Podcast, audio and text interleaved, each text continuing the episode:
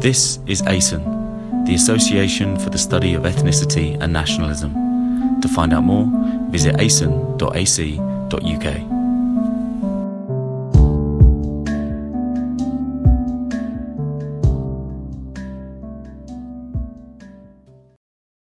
Well, it's my great pleasure to introduce Professor Joep Leerssen, uh, who will be giving the uh, 20th uh, annual Ernest Gellner Lecture.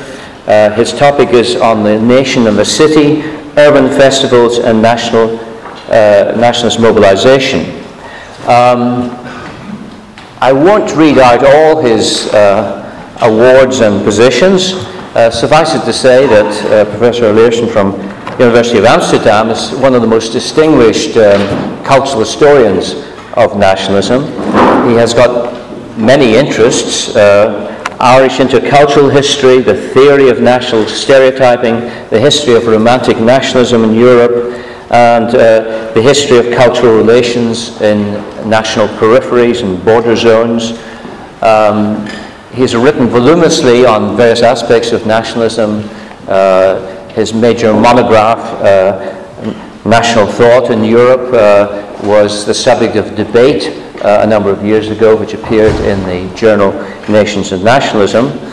Uh, but he's directing a huge research project uh, in Amsterdam uh, as part of the, the Center, the study platform in interlocking nationalisms, which uh, is uh, charting and analyzing romantic nationalism in Europe. Um, as, as, I said, a gigantic uh, uh, enterprise which will result in, encyclopedia and, and multiple, uh, multiple mo monographs. Uh, so it, it's a, great pleasure then to uh, introduce Professor Leerssen. Um, there won't be any questions after the lecture, but you're all invited to the reception afterwards on the fifth floor of the old building um, at which there will be a, reception. And uh, if you've got any questions uh, about the lecture, I'm sure uh, you'll be very uh, glad, to, uh, glad to, to, speak to you. So, without ado, Professor um, Thank you very much, John, uh, for that lovely introduction, which places me under a rather heavy mortgage, um, and for the LSE in having me here and, and thus allowing me to place my name under the aegis of surely one of the intellectual giants of the 20th century, which is uh, a signal honour. Um, and um, it was, of course, by a little reflection on, on Ernest Gellner that I, I kicked off uh, on my idea of what I would talk about today. Um, and regrettably, perhaps, uh, great scholarship is often remembered anecdotally. So Newton is about a falling apple, Archimedes about sitting in a bathtub, Um, and Berkeley for having provoked Dr. Johnson into kicking a stone in order to prove the materiality of things. And so too the work of Ernest Gellner has stuck in the mind mostly for sound bites. Nations maketh man, and do nations have navels? It is indicative, perhaps, of the frequency with which pithy phrases and nugget insights peppered his more sustained analyses and typological models. One remembers Gellner's work not only for the brave and necessary insistence that without modernization process there would have been no nationalism, but also for the nuggets along the way, the notion of hostile imitation, the concept of exo-education, and some razor-sharp obiter dicta on the nature of diaspora nationalism. I want to take as my cue another Gellnerian anecdotal soundbite, his allegorical juxtaposition of the empire of megalomania and the emerging nation of Ruritania. It still stands as a useful ideotypical blueprint for many Central and East European national movements and late imperial conditions, from Prague and Budapest to Sofia and indeed Kiev. I wrote this a couple of months ago, little did I know. And its heuristic value is enhanced by that ironic wink at Anthony Hope's high Victorian romance, The Prisoner of Zenda. And I too, in fact, will talk about the moment when history was wearing a rose. You'll see later on what I mean by that. And beyond that, perhaps the operetta state of Franz Lehar's The Merry Widow, representatives of that cheerful pre-1914 Mitteleuropa, which was Gellner's own lost fatherland. Coming as I do from Europe's more western parts, I want in the following lecture to add a third party to Gellner's Central and East European based duality. Alongside the empire and the region, I would like to place the city. No single city in particular, any more than Ruritania is a specific region or megalomania a specific empire, but the essence of urbanity, and indeed something that links different cities into something larger, a concatenation of cities, a Hanseatic urban league we can call Urbania. I want to look at the interaction between city culture and nationalism in three forms, each exemplified by a different set of cities. To begin with, there is national assimilation, the way in which a city's culture is assimilated into the 19th century process which I call the cultivation of culture, by which the state wraps itself in a cultural identity. One could think of Amsterdam, Frankfurt, Nuremberg, Venice, or indeed Florence, but my chosen example will be Orleans. A second type I will address with you is what I call modular replication. The spread of national ideas, practices, or gestures from one city to another, or to others. My chosen example will take us from Geneva by way of Toulouse to Barcelona, and from there to other cities, Valencia, San Sebastian, La Coruña.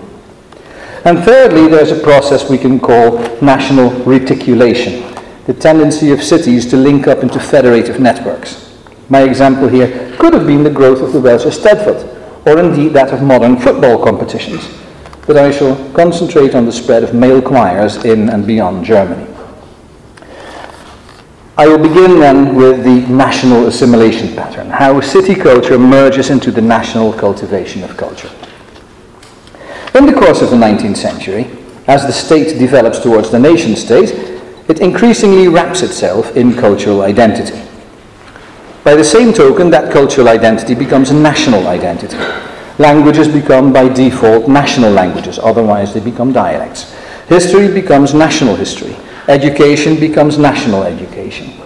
This process, aptly summarized in Gellner's definition of nationalism as the desire to achieve congruence between the political and the national unit, occurs both at the level of the existing state, you can think of ancient states like Denmark, Holland, or France, which attempt to impose cultural uniformity and see themselves as the instrumentality of the nation.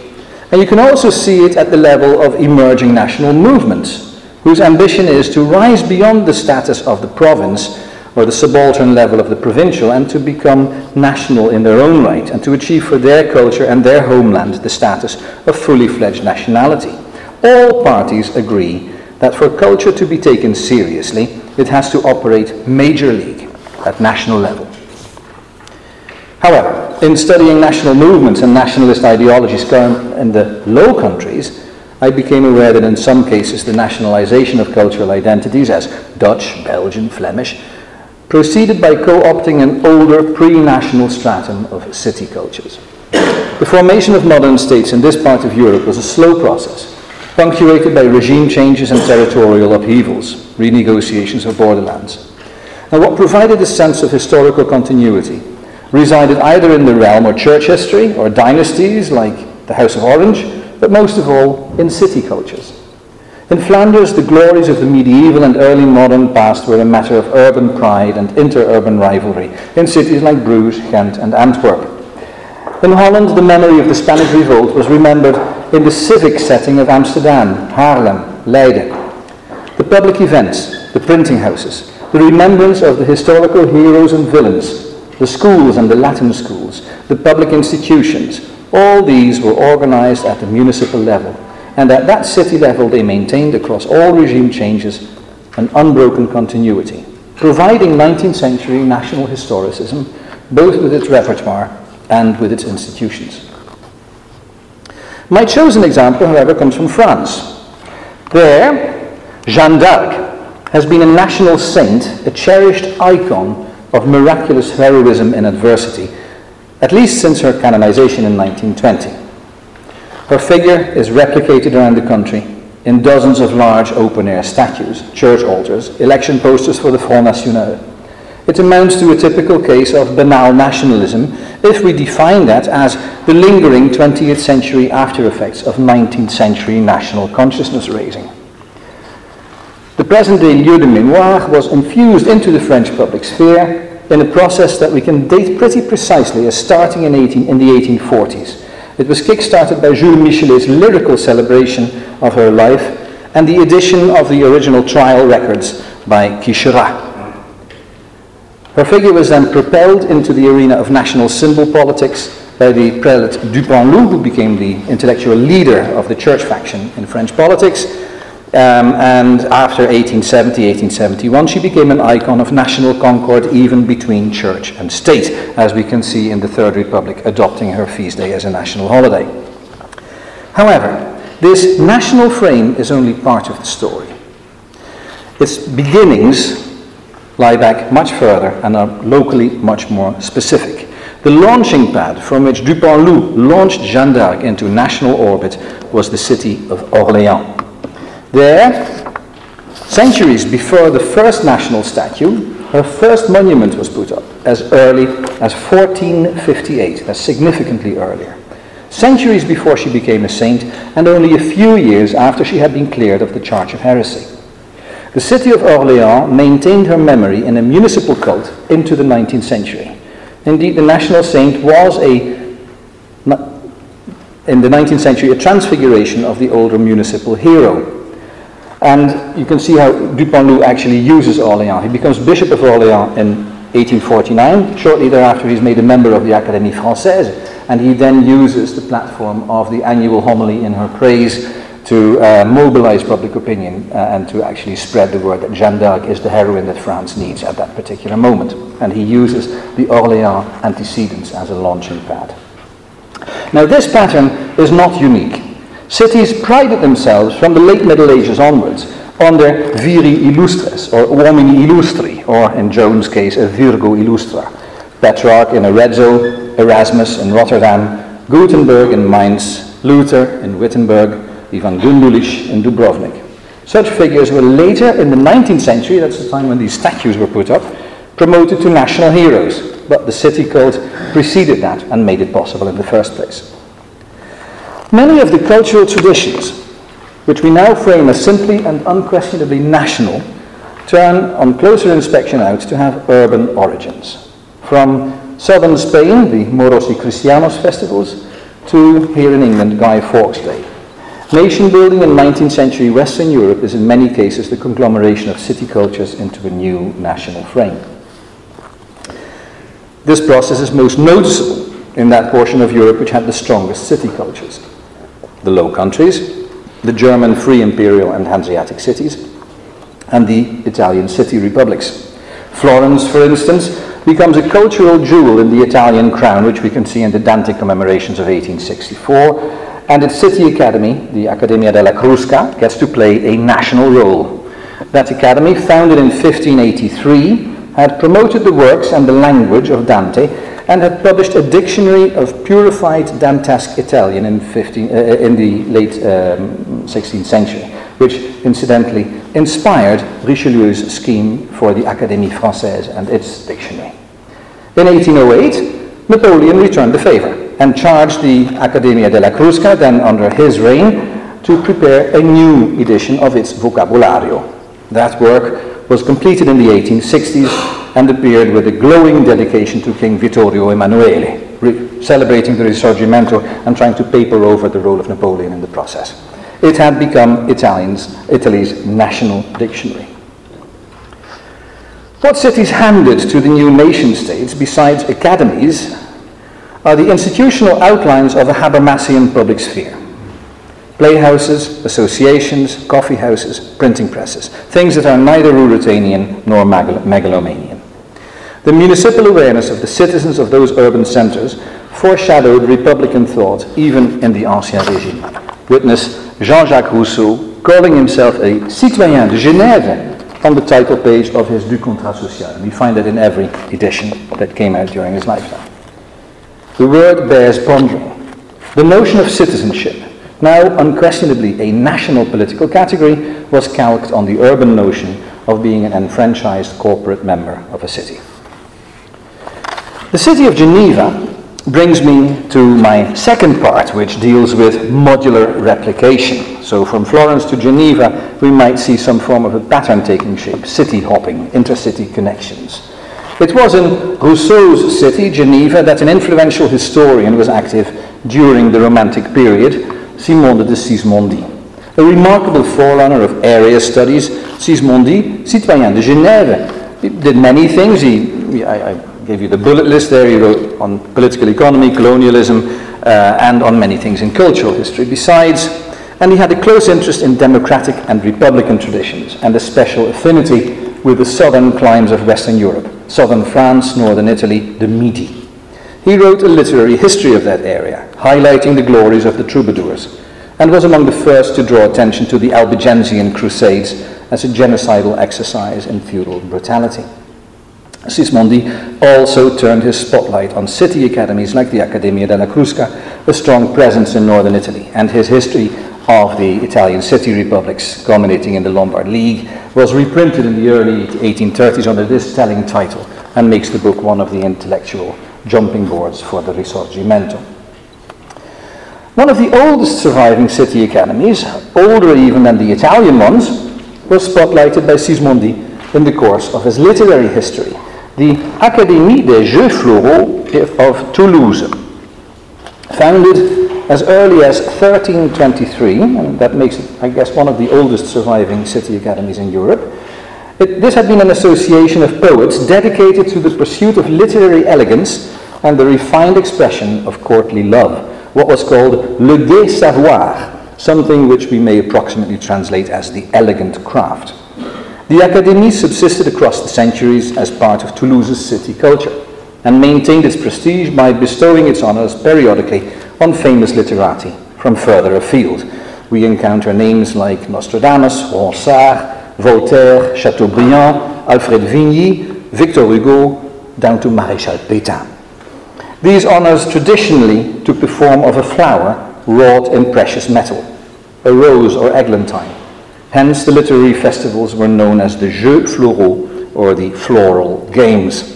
The Académie could also bestow on an especially accomplished author the title of Master of the Elegant Craft, Maître en Gai Savoir, or Maître est Dieu, es Jeu, Master of the Games. Victor Hugo's literary career, which eventually took him to writing the musical Les Miserables in 1862, was launched by the fact that as an aspiring 17 year old poet in 1819, so at a very, very early age, his poems won him two prizes at the 1819 Floral Games the Golden Lily for his poem The Statue of Henri IV, and the Golden Amaranth for The Virgins of Verdun, which I'm still looking forward to reading. It marks the beginning enmeshment between the Floral Games and Romanticism. At that time, when Sismondi drew attention to the institution, it was a harmless literary vanity. But in the climate of the day, it achieved fresh interest for being such an unusual survival of the medieval cult of courtly love, which, of course, in Romanticism spoke to the imagination of that particular generation.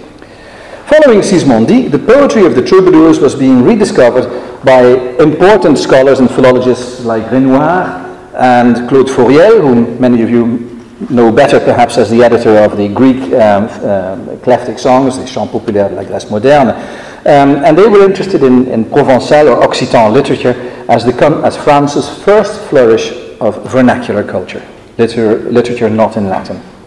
Myths proliferated, very romantic myths proliferated about the amorous origins and the refined literary flirtations at the roots of this um, floral academy. The woman who putatively gave the first flower awards to charming poets, Clémence Isaure, was depicted in many a medievalist painting and statue from the mid to late 19th century, in a taste which in France is called le style troubadour. With the French rediscovery of these troubadours, Toulouse was put into the historical spotlight. But the pattern was not that of Orléans. Toulouse after the prizes, prizes given to Chateaubriand, Vigny, Victor Hugo remained unassimilated, a fly in the ointment of French national culture. While Jeanne d'Arc was, was becoming part of a French myth, Toulouse remembered, alongside Clémence Isaure, the Albigensian Crusades and the persecution of the Cathars. A historical na- uh, narrative, once again prepared by Sismondi, gained ground to the effect that the old, rich cultural tradition of the south of France had been snuffed out by ruthless northern feudal power. Indeed, the linguistic policy of long standing was reversed. In 1539, French had replaced Occitan as the official language of the contest.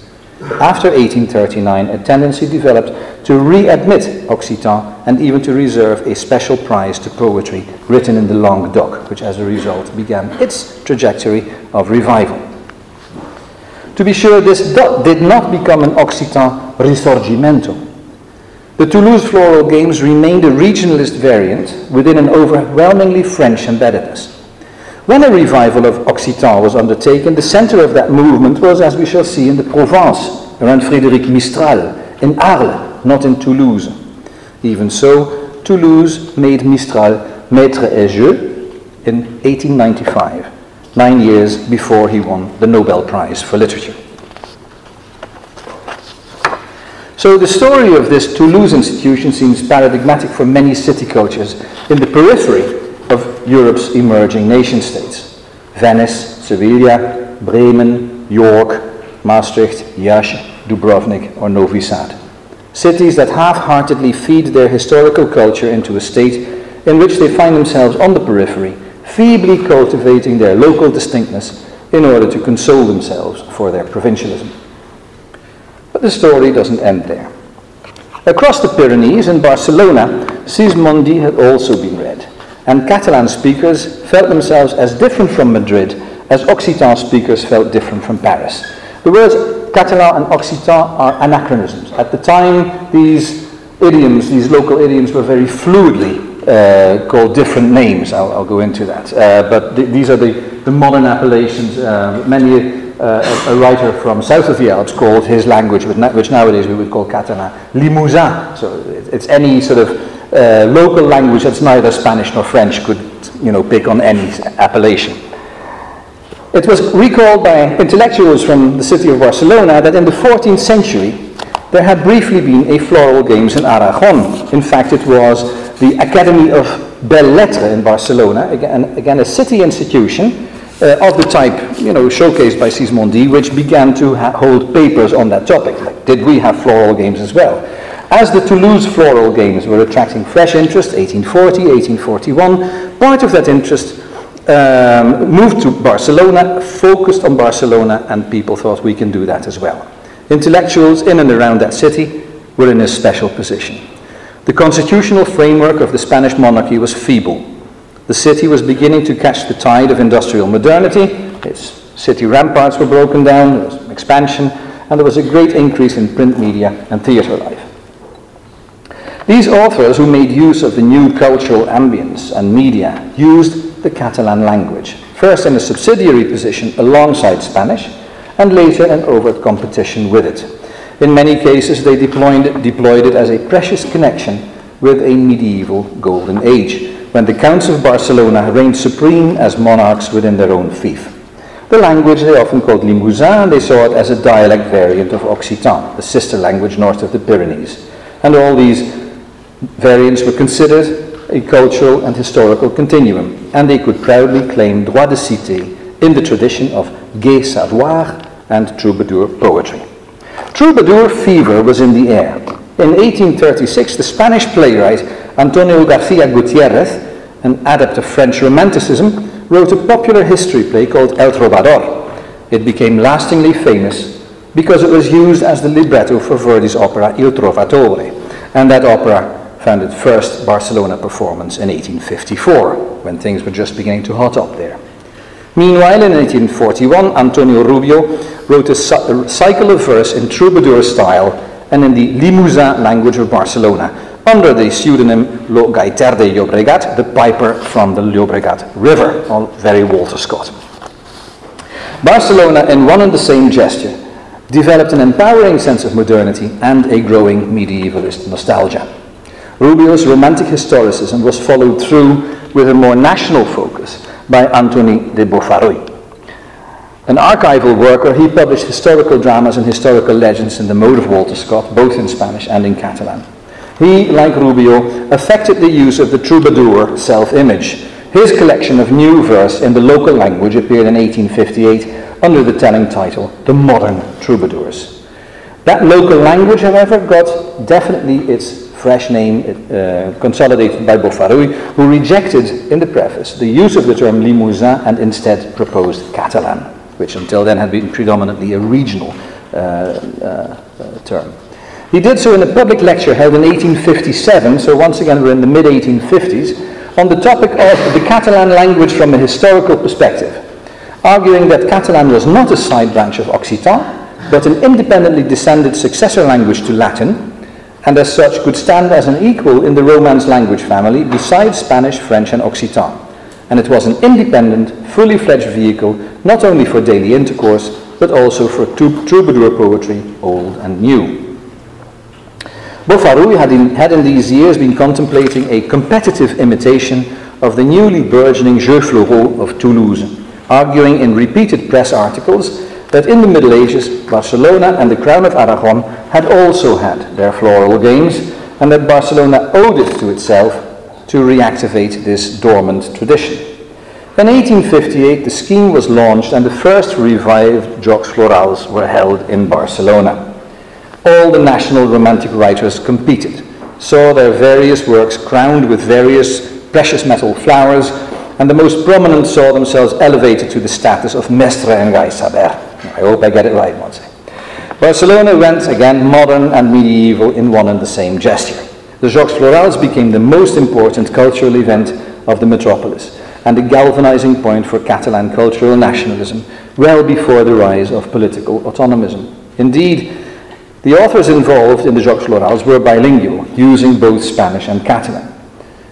It was a momentous decision for them to have the games held in Catalan only, and that was a massive consolidation of the local language as a literary vehicle, a highly prestigious thing for the public sphere rather than just a dialect for carnivalesque or small scale uh, communication. And from Barcelona, the formula proliferated further. In 1868, a newly founded literary journal, and the title was, wait for it, Lo Gai Saber, proposed to seed the Barcelona events in other parts of the Catalan lands so as to spread the mes- message of Catalan activism and mobilize new poets into what was now becoming known as a renaixença, a renaissance. In fact, floral games had been held in 1859 in Valencia, where that city half drifted back into the ambit of Barcelona event afterwards. So a bistable system. I won't go into the minutiae. Galicia followed soon after.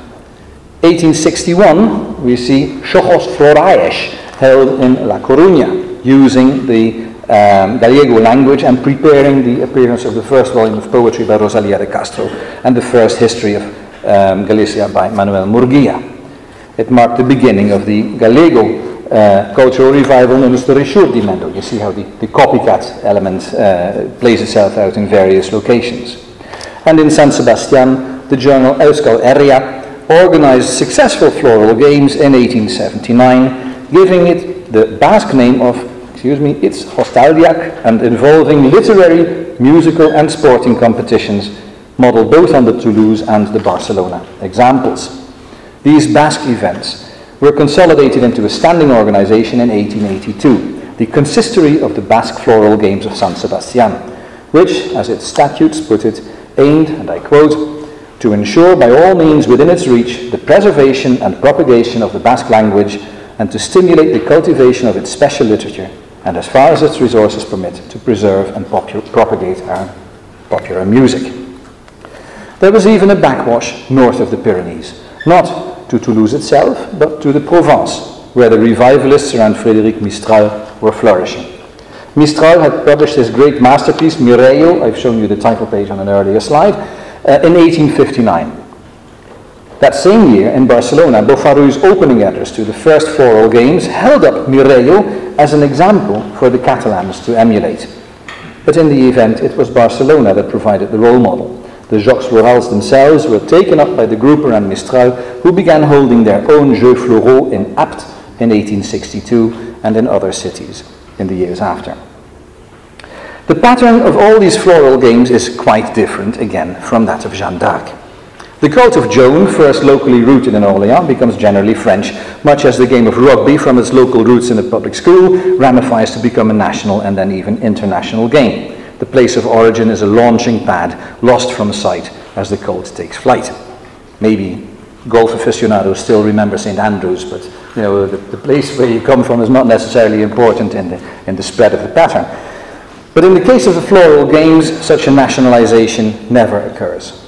The events here remained rooted in the civic ambience of peripheral municipalities, and if anything, were used to underscore the city's exceptionalism, its non participation in the state frame. A mobilizing formula migrates from one provincial city to another without becoming an integral part of either the French or the Spanish national frame. Indeed, what these cities share is their standoffishness against the central capital, there was one moment when Spain tried to co-opt the floral games into the, uh, into the official nationalism of the Spanish state in the 1880s when the Queen visited. And there was immediately a refusal on the, Spain, on the part of Barcelona intellectuals to have these people from Madrid come in and hijack the event, and a counter event was set up. There you see something very interesting, which is not like Orléans and Jeanne d'Arc at all. The end result of this shared standoffishness and that shared mobilizing institution is not a homogenized cultural space, but rather what I would consider a granular constellation of linked cities. This is what I call urbania, and the tendency to, of cities to concatenate into such networks I call reticulation. It's something different from diffusion because of the granularity. It takes place in specific spots. It's not just an aspecific fluid or miasma emanating over a region. It, it, it needs specific anchorings.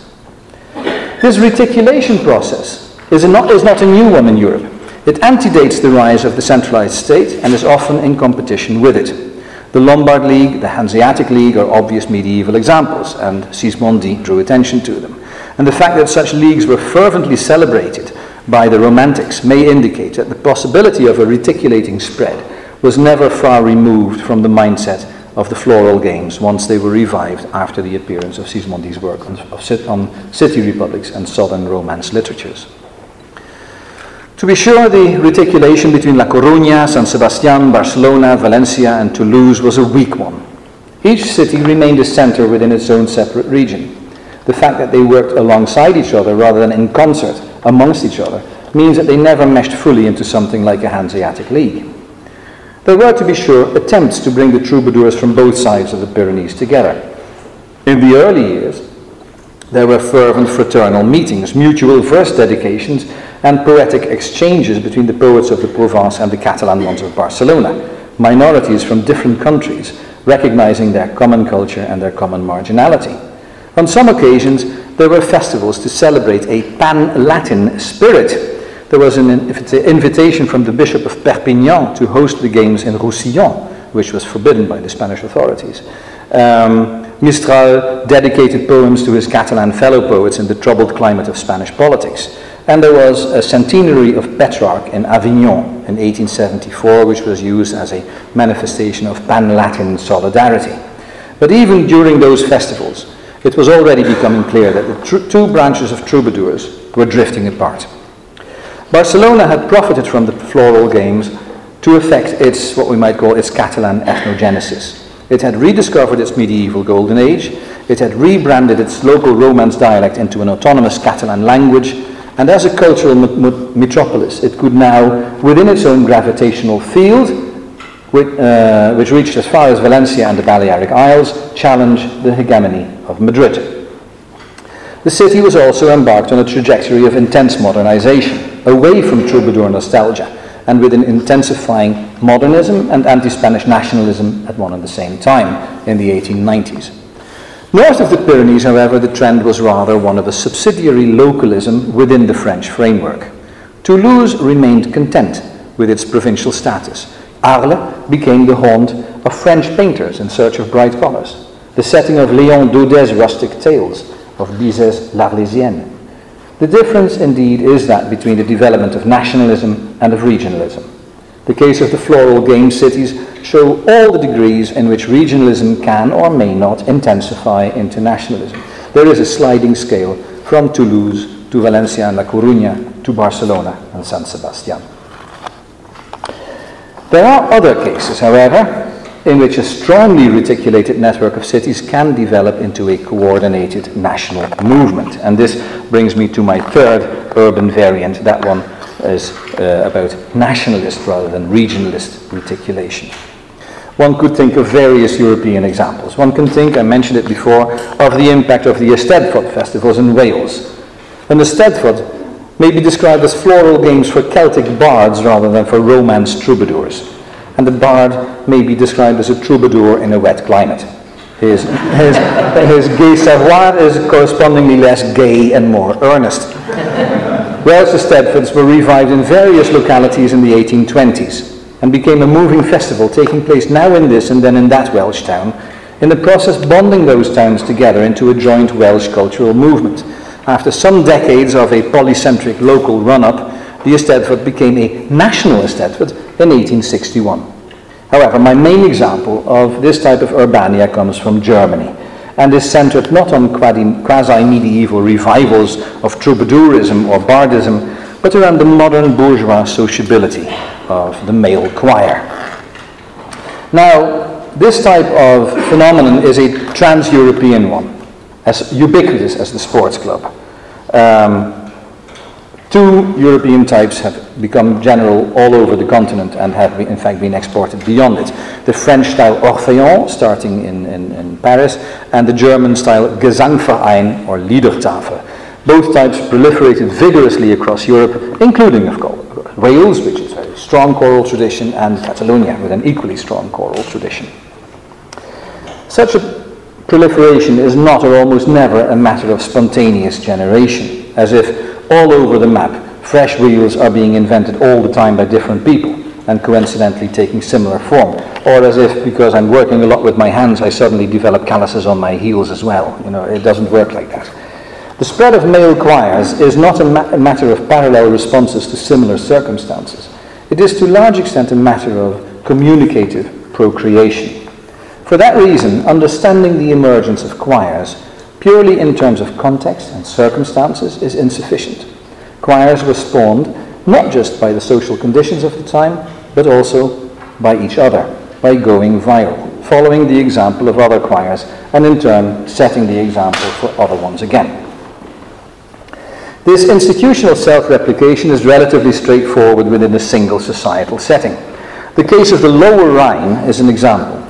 This area, the left bank of the Rhine between Krefeld, north of Cologne, and the Dutch border, had been annexed by Prussia in 1815, and the establishment of no less than 120 Liedertafel and Männergesangvereine, male voice choirs, in this small but densely populated region can be considered as a single, sustained, non-granular process.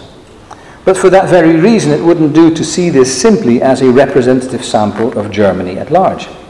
Germany as a whole was much less a, a homogeneous space.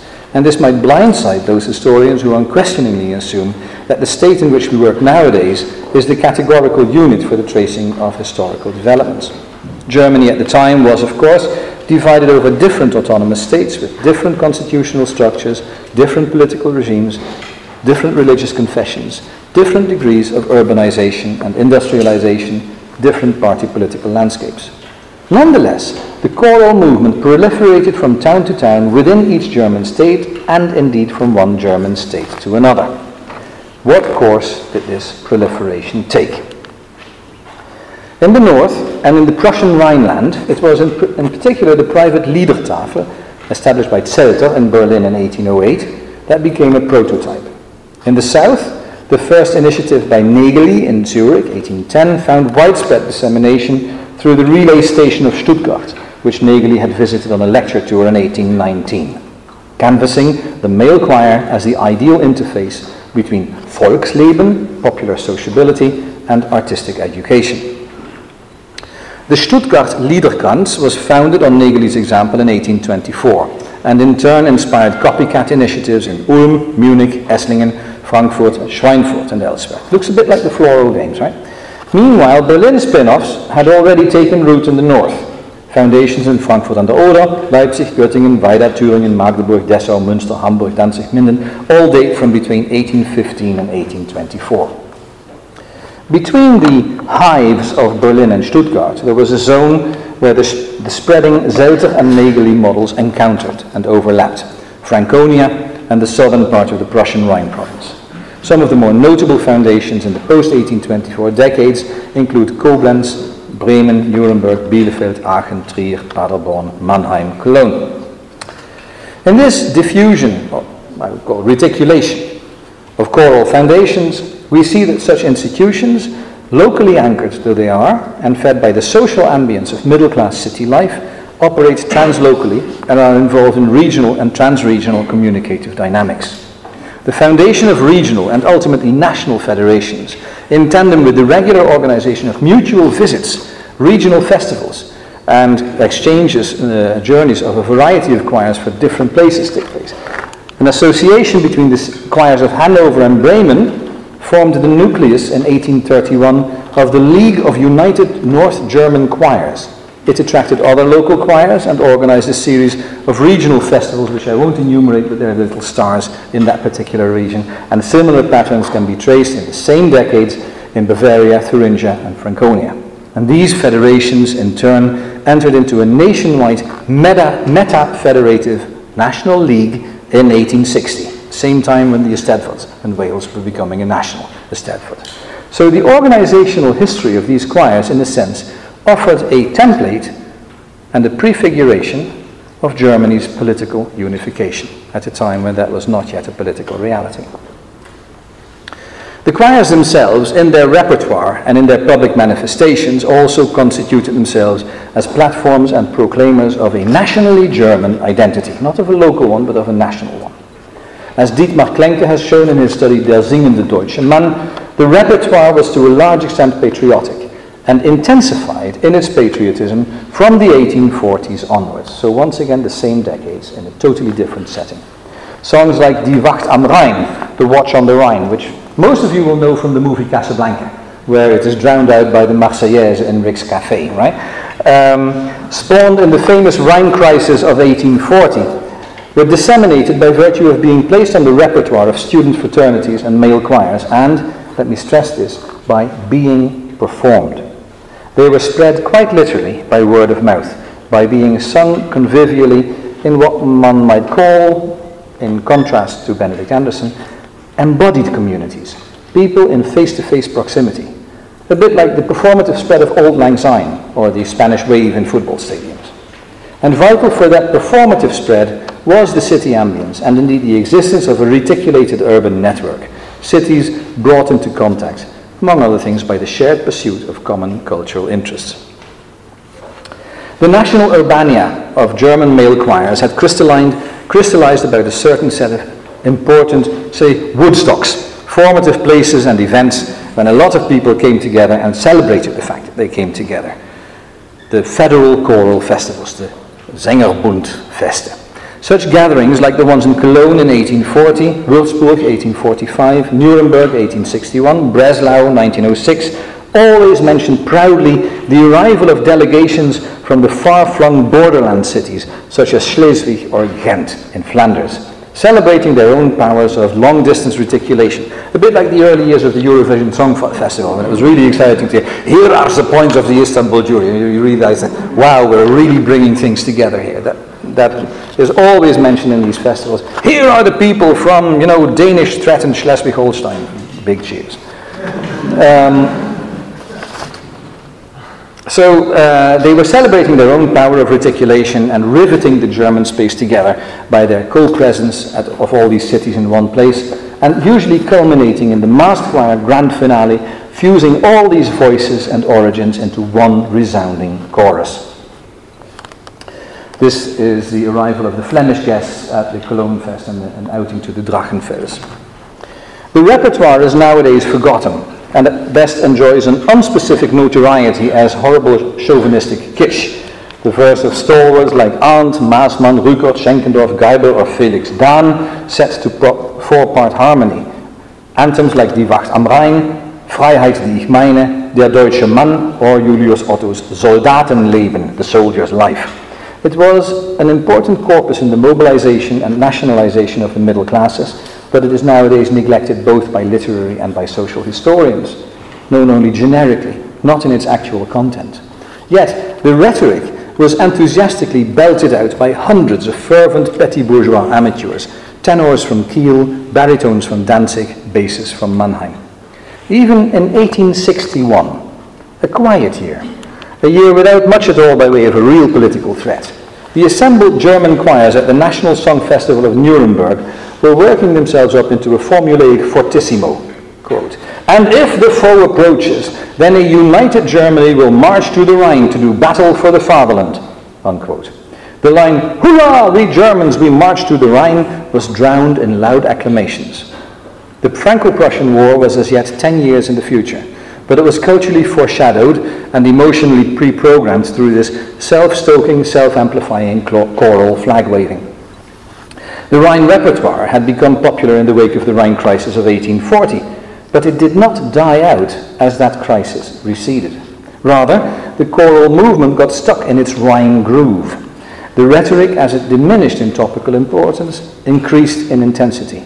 The songs were formulaic gestures, hackneyed tropes, vacuous grandstanding, but in their relentless performance and reperformance, they established a Pavlovian link between anti-French warfare over the Rhine and German unification. That link found its most voluminous expression in the Niederwald monument overlooking the Rhine, celebrating the victory over France, the annexation of Alsace-Lorraine, imperial unity. Begun in the flush of victory of 1871, it gave on its plinth the entire text of the song Die Wacht am Rhein, the 1840 evergreen, now cast in bronze. This recycling and this lasting deep penetration of nationalist propaganda into the furthest reaches of German society is demonstrated by the reminiscences of a soldier in the Bavarian army on his way to the Western Front a hundred years ago.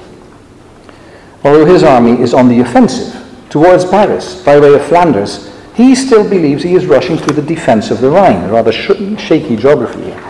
And the entire army becomes a type of male choir. Read along with me. Finally, the day came when we left Munich in order to start fulfilling our duty. Now, for the first time, I saw the Rhine as we were riding towards the west along its quiet waters, the German river of all rivers, in order to protect it against the greed of the old enemy. Where did he get that? Then, through the delicate veil of the dawn's mist, the mild rays of the early sun set the Niederwald monument shimmering before our eyes. The watch on the Rhine roared up to the morning sky from the interminably long transport train, and I had a feeling as though my chest would burst. The ex-volunteer who wrote down his reminiscence about this singing at the dawn of a summer morning in 1914, some years after the war, he wrote it down in a book entitled Mein Kampf. Some years later again, he would organize festivities in Nuremberg that were and were not reminiscent of the old meetings. Urbania had become megalomanian. I come to a conclusion, and that conclusion will take us back to Ruritania and to the transnational. One could, of course, see these urban-based activities in the broader context of other forms of festivals, other forms of middle-class sociability, sports, commemorations. I don't propose to develop that line of inquiry at this point.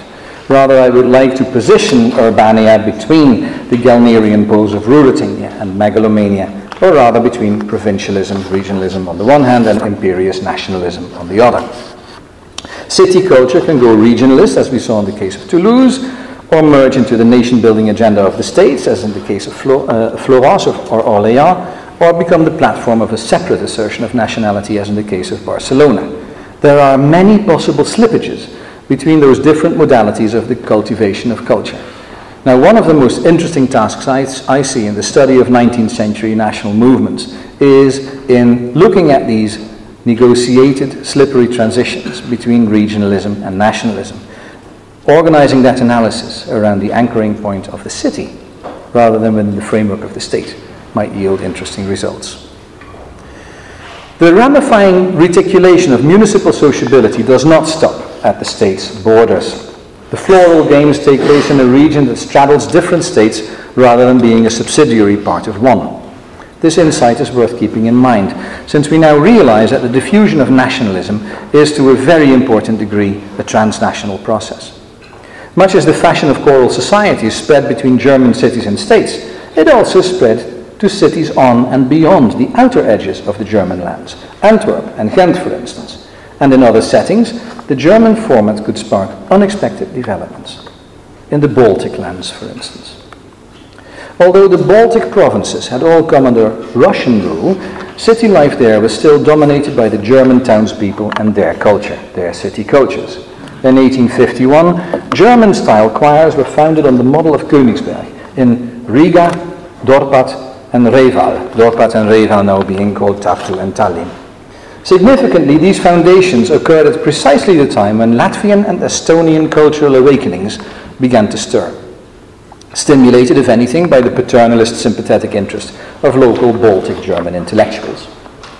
The as yet largely illiterate vernacular culture of Estonian and Latvian populations, they had only been recently been enfranchised from serfdom, um, and there was no flourishing literacy there, was eminently suited to the social practice of choral singing, with its ambience of performativity and face-to-face conviviality as an embodied community.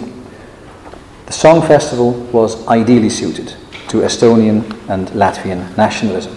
In the later decades of the 19th century, the Song Festivals organized by Estonian and Latvian revivalists took flight. The first all Estonian Song Festival was held in Tartu in 1869 to commemorate the 50th anniversary of peasant emancipation, with 845 singers and an audience of 10 to 15,000. The movement gathered in strength with further festivals held in 19, uh, 1879, 1891, down to 1913, as you see, and from 1873 onwards, the cue was taken up in Latvia as well. The Baltic Germans had delivered the inspirational, the organizational design, the community bonding and nation mobilizing function. The native populations fitted these vehicles made in Germany with their own ethnic payload Estonian, Latvian, Lithuanian. The Baltic choral movement became a very broadly based cultural mass rally, driving the accelerating national movements of the post 1900 period, and they remained an enduring social presence throughout the 20th century.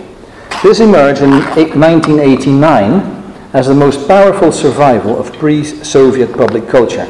It was above all in choral demonstrations, the so called singing revolutions, that the power of the USSR was challenged publicly and collectively and the nationalist mobilizing power of mass singing found its most extraordinary manifestation. At this moment, nowadays, the Laulupidu or Songfest of Tallinn, which draws many hundreds of thousands of people, has been recognized by UNESCO as part of the immaterial world heritage. Estonia would at first sight, look at the dresses, have been a typical case of Gellnerian Ruritania, inventing its identity against megal- megalomanian rule. It fits Gellner's model to a T, but the hundreds of thousands of Estonians joining into a huge embodied community perpetuate in their cultural nationalism also a different run up. If you look at the, uh, the dress, the high hats, the student fraternity outfits, and in fact the white, blue, and black of the student fraternity gave its national flag colours to Estonia, um, you realize that not only Ruritanian, the uh, run up to Estonian nationalism is also, to some extent, Urbanian made in Germany. Thank you very much.